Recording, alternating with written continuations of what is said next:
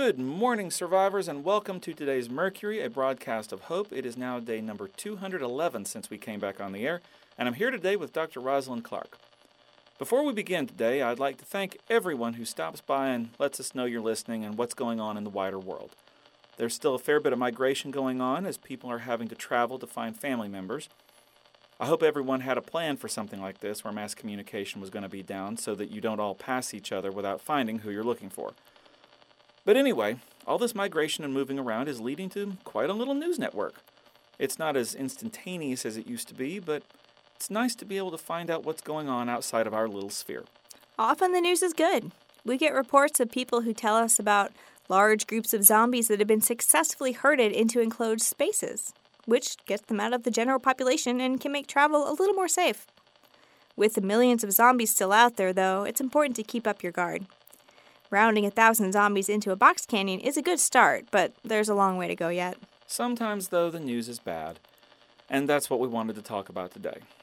We heard from a person yesterday named Patrick who had come here all the way from England looking for his cousin Eric, and he told us that Professor Stephen Hawking had passed away a couple of months ago. This, well, it's hard to say it was surprising because he was 76 years old and had lived with amyotrophic lateral sclerosis since the age of 21. The doctors had told him he would only live another two years, but as you can plainly see, he managed just a bit longer than that.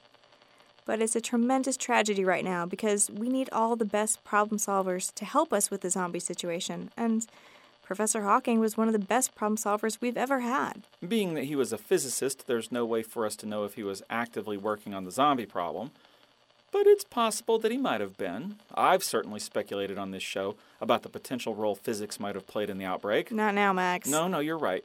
But I just feel like there's a role for all of the various sciences, if for no other reason than to rule out what didn't cause it. Fair enough. But it was also a personal blow for me. Professor Hawking's book, A Brief History of Time, was instrumental in my decision to major in physics myself for a short while before I figured out that I wasn't interested in doing that much math. I had to take calculus 2 three times before I finally passed it, and then quickly switched majors and schools.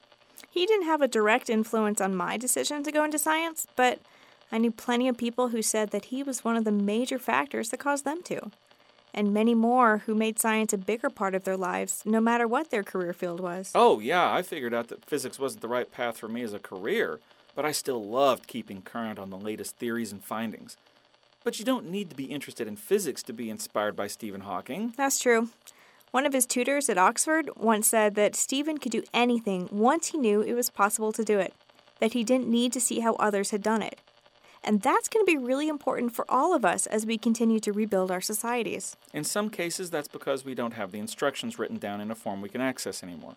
So much stuff got stored electronically before the outbreak, and with the power still down and no telling when or even if it'll come back, all that stuff's effectively lost.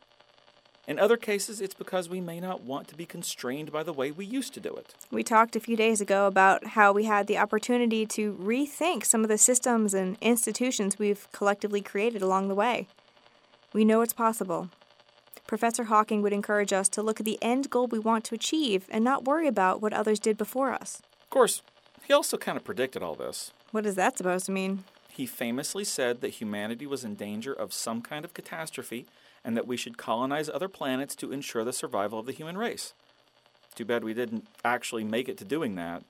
Although there was that one guy a few months ago who was on his way to Florida because he'd heard there was an evacuation. I wonder whatever happened to him. Hopefully he made it, although I still don't think there was any rocket leaving the Earth anytime soon.